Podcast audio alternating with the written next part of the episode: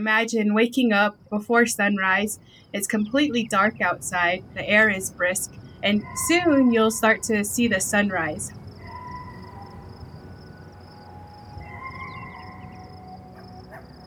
Miles away, you see the sun peek over the horizon. And if you're lucky, you might see uh, some of these unforgettable painted skies that you see in the southwest. It's usually filled with heavy rain clouds. And with this approaching thunderstorm, there's just this energy filled through the big thunder clouds that sometimes might remind us just how small we are as humans living on this planet.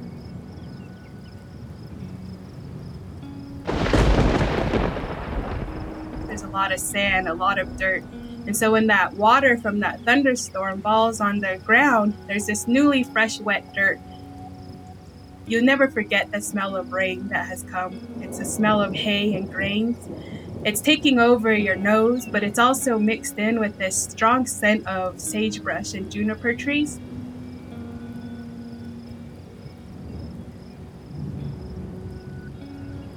And then the sounds that come after that rainstorm in that early morning, after it's just passed through, you hear the birds chirping.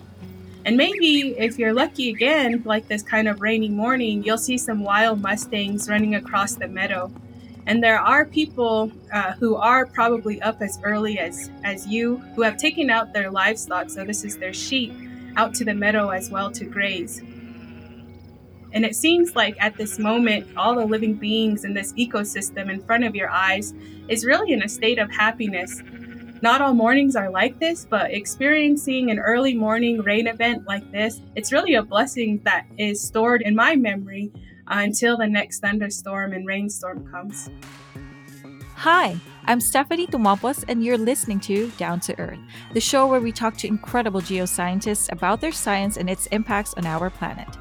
In today's episode, we're traveling to Blue Gap, Arizona to explore how changing weather patterns are impacting water access and quality in the Navajo Nation.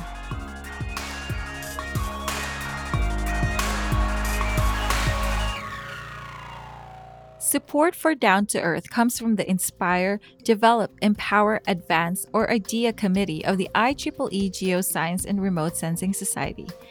The IDEA Committee empowers engineers and scientists from diverse backgrounds to follow a career in geoscience and remote sensing. One way they do this is through their Women Mentoring Women program. In this year long mentorship, careers blossom and friendships are born across generations, disciplines, and geographies. To learn more, visit grss IEEE.org and select IDEA from the Community header menu. Ja, at e she Nikki Tulley and she nle besto grishendeski stet. Hi, my name is Nikki Tulley, and I am from a community called Blue Gap, Arizona, located on the Navajo Nation. Nikki Tulley is a PhD candidate at the University of Arizona in the Department of Environmental Science.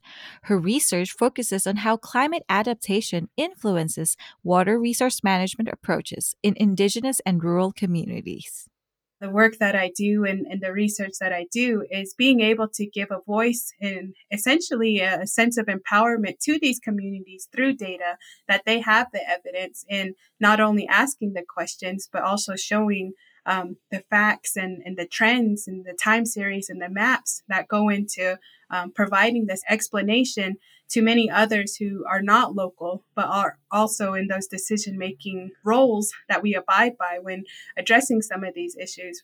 Through her work, Nikki seeks to bridge the gap between Western and traditional science knowledges to develop community based solutions to water issues like flash flooding and drought.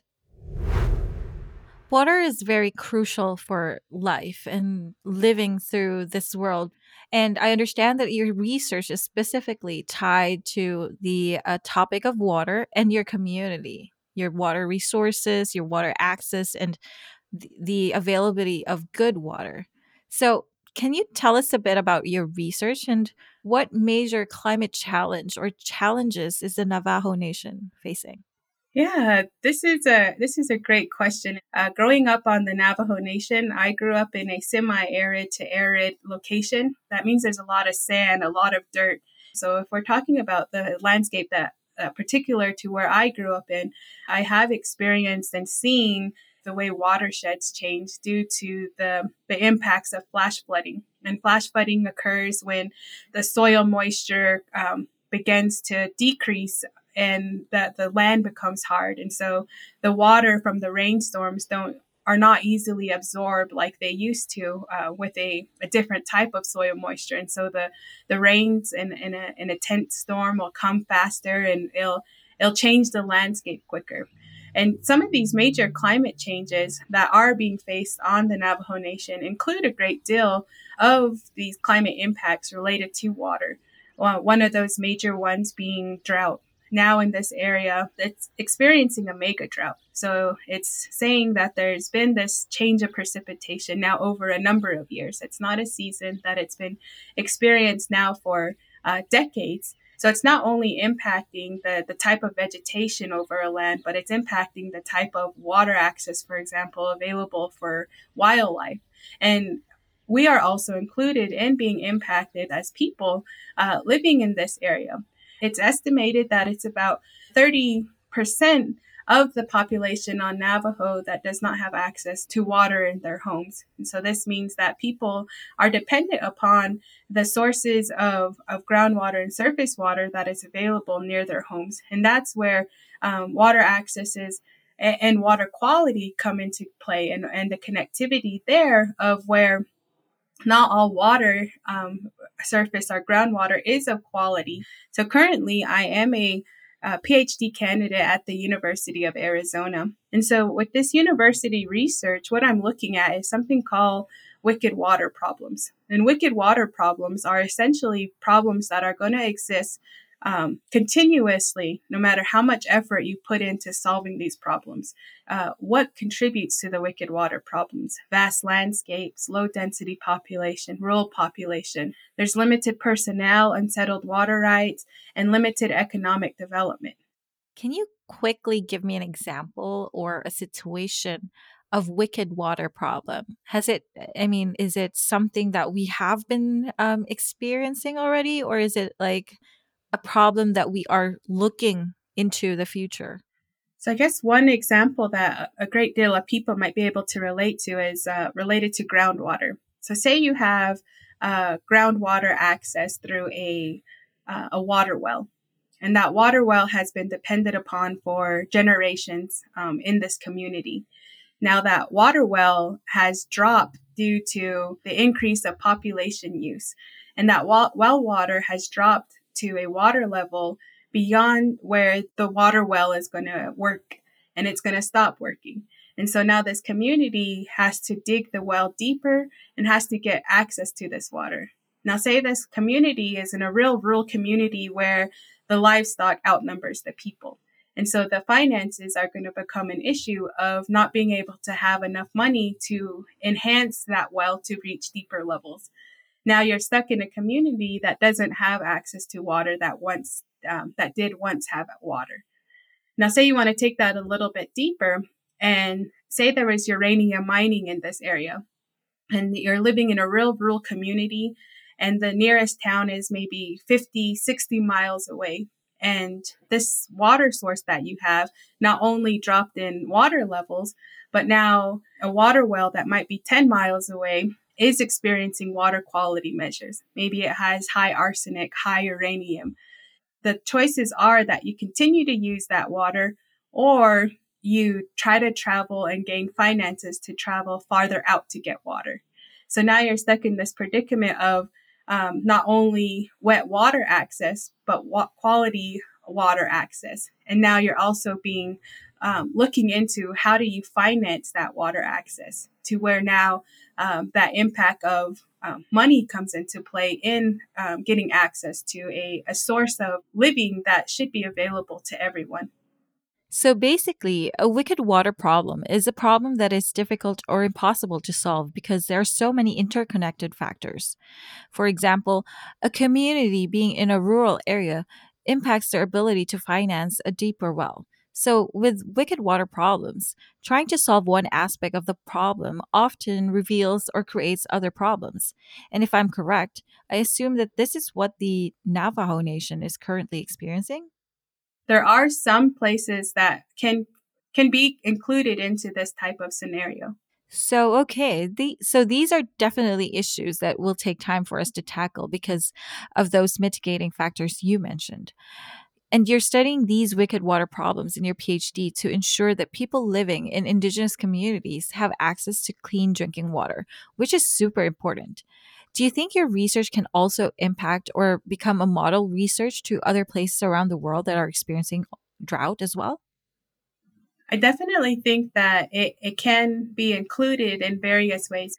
For example, providing water education. And so that meaning providing education that water use for human consumption is a finite resource, helping people understand and create a water savings account mentality. I was looking at gas prices earlier, and in my area currently it's $4.11.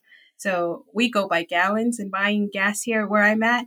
And so that's around um, 3785 milliliters, so 3,785 milliliters.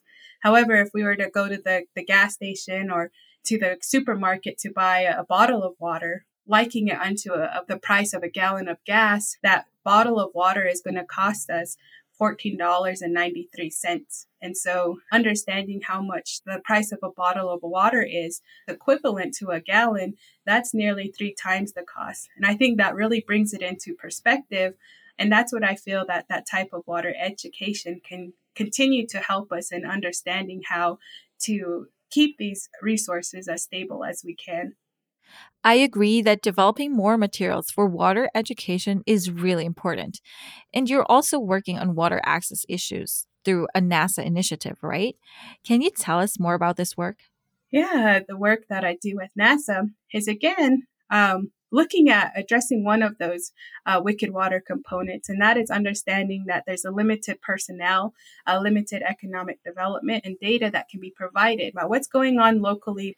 And essentially, what this is all aiming to do is looking at empowering the decision makers um, with useful, accessible, and sustaining remote sensing information. So, again, it's all connecting back to how can we provide data to answer these questions that we're looking at pertaining to water quality and water access? And if I understand correctly, the NASA project you've been working on is all about putting Earth observation tools and data into the hands of the community. Is it correct? Yes, that's that could be summed up in that way. But also to be included is to to use Earth observation and remote sensing in a respectful manner. And what that means is uh, including um, the, the communities in these types of projects that are developed. For example, the Navajo Nation uh, Water Management Branch was included in this development of the uh, Western Water Applications Office uh, DSET tool. And so that they were included from the get go of describing what the primary goal of this data should be, how this type of platform should be developed. And so it's really making it that accessibility, enhancing it, but also making it so that somebody that doesn't have a high technical expertise in remote sensing or the discussion of water um, could be able to use this tool.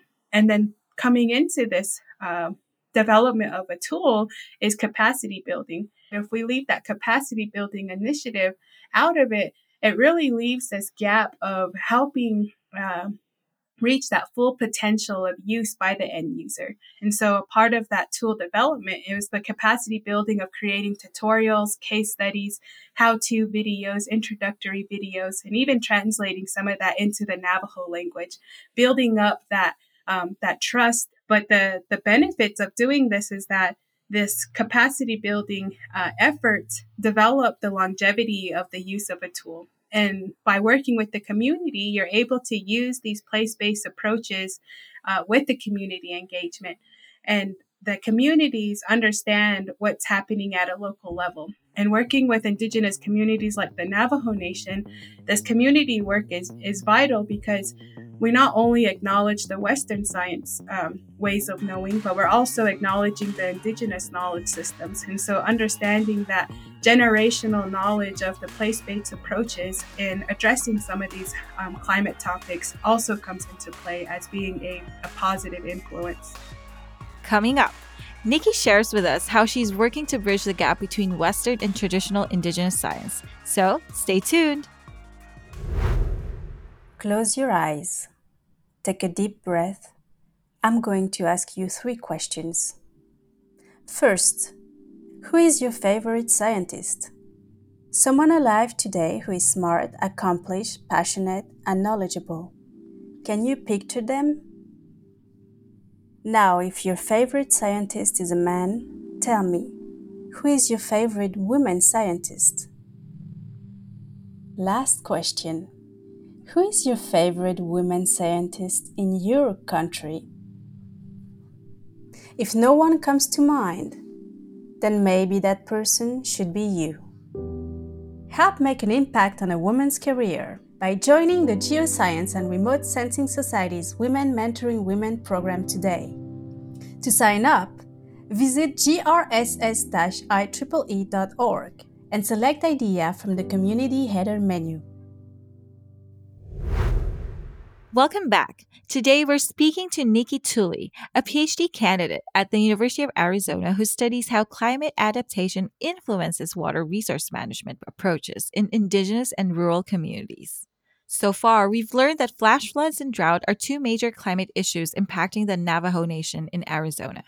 Both are changing the landscape and ultimately access to quality water. Through her PhD research, as well as through initiatives like the NASA Navajo Nation Drought Project, Nikki has worked to blend Indigenous and Western knowledges to develop culturally relevant solutions to wicked water problems. The way she does this is through community collaboration that includes the end user communities in co developing the solutions. In the case of the NASA project, Nikki was part of the team that co developed the Drought Severity Evaluation, or DSET tool, which is a web based drought reporting tool co developed between the Navajo Nation Department of Water Resources, the Desert Research Institute, and NASA's Western Water Applications Office. The tool aims to help the Navajo Nation improve its ability to monitor and report drought through a combination of precipitation data from NASA satellites, drought indices, and ground based rain measurements. As Nikki mentioned before the break, community engagement not only allows scientists to understand what is happening at the community level so proper solutions can be developed, but it also ensures that solutions are relevant and useful over the long term. So, how does Nikki bridge these knowledge gaps and where did she learn how to do it? Let's find out. So some of the experiences that has led up to this this work that I'm currently involved in really stems back to my childhood.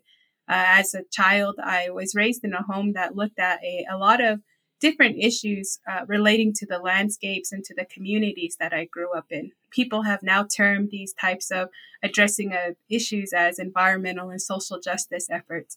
And so, being in an area that has been contaminated through uranium mining, uh, through the extraction of, of coal mining efforts, and, and so forth, these types of topics surrounding water has always been a part of my life. And as a child, I didn't know that I was in a type of geomorphology classroom, that I was in a geology classroom, that I was in a biology classroom, looking at the landscapes and the plants of where I was. I didn't know I was already um, forming myself into a water scientist, looking at the type of water quality after the total dissolved solids of, of water conditions after a flash flood and how it differentiated from the standing water and how it was clear um, at different times. And so I, I definitely value the landscape being one of my first mentors in, in guiding me to be a scientist. And then next, coming to the teachings of my parents and my grandmothers.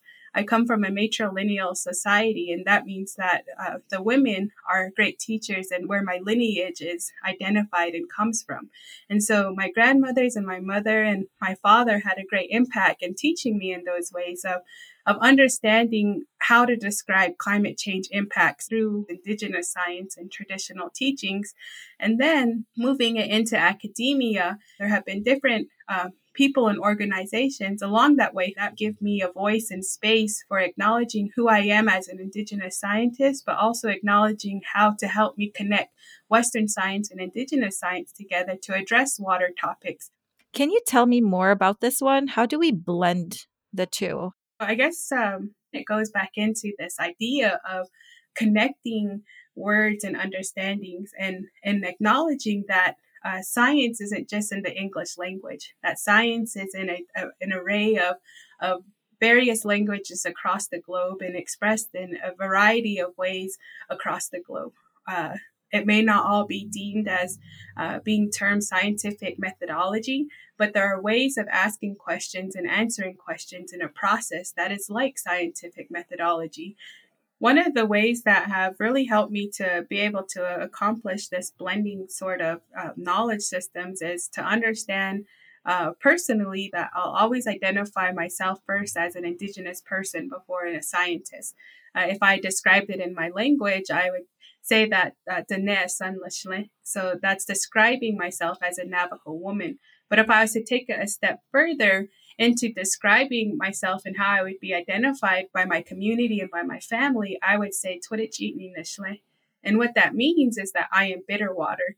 And so, just with that explanation of describing myself to my family, community, and outwards, saying that I am bitter water essentially connects to the, the elements that I study. And I find that it's my opportunity to be a conduit, to be able to translate what those types of meanings come from in talking about water. Whether it's talking about water from the way I was taught from my grandmothers or whether it was taught to me by my hydrology teacher. They both taught me in different ways about why water moves through a watershed.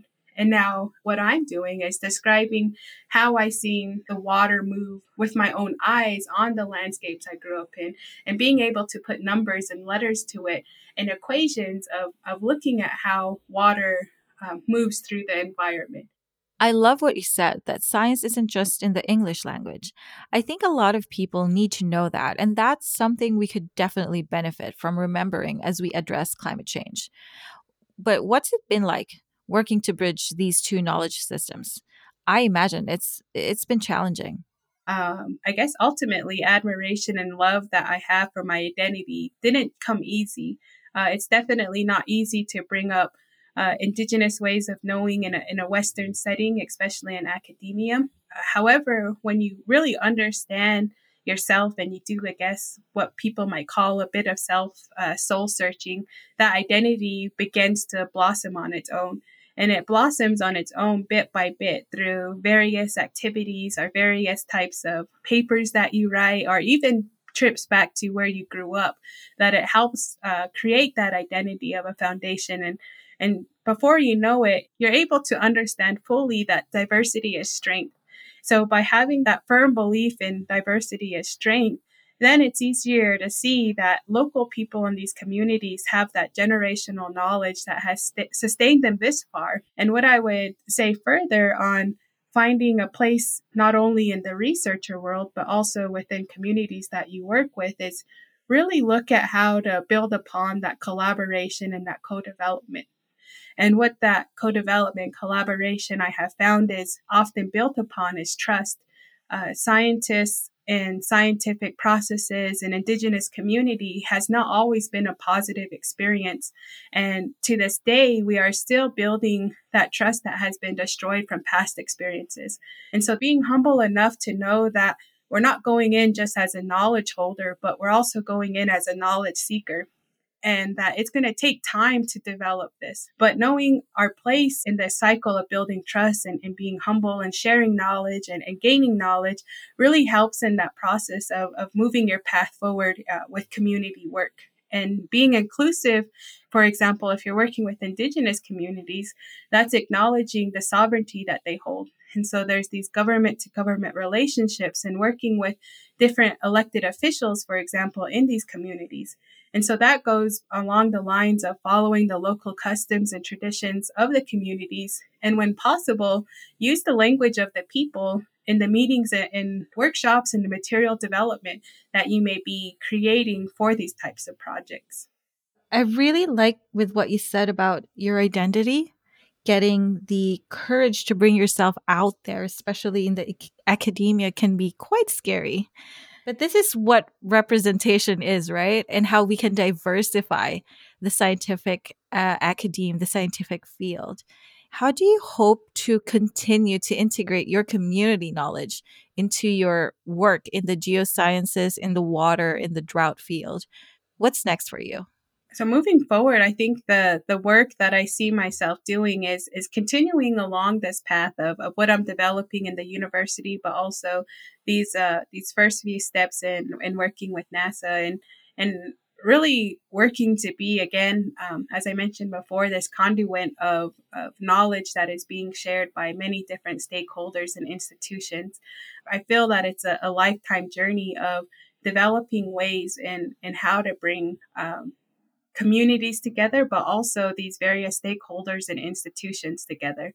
And I think as long as we continue to build upon uh, this this platform of communication and, and being transparent, uh, not only in research and, science, but different workings within communities and, and with each other, I feel that that's uh, one way um, that I continue to see my path um, going into of of helping communities understand how to use Earth observation and remote sensing data, helping people understand how to interpret water science data, what it means when water access and water quality is being discussed in a community versus when it's being discussed between federal agencies. And that's where I see my work going. Whether there's a distinct uh, professional title to that, I'm not sure. But just being able to build that connection and understanding that Indigenous science and Western science isn't so different after all is where I ultimately see my path continuing on. Well, that's all for this episode of Down to Earth. Want to learn more about Nikki Tulley and her research? Connect with her on Twitter at the handle Nikki Tulley. Don't forget to follow the Down to Earth podcast on Spotify and Apple Podcasts. And send some love to our sponsors at IEEE underscore GRSS on Twitter and Instagram, and IEEE Geoscience and Remote Sensing on Facebook and LinkedIn. This episode was produced by Nicole Bedford from Nicole Bedford Films with help from me, Stephanie Tumampos. Graphics and design by Mylene Briggs of Killam Media. And a special thanks to Heather McNairn and Sean Kefauver for their support. I'm Stephanie Tumampos, and you've been listening to Down to Earth.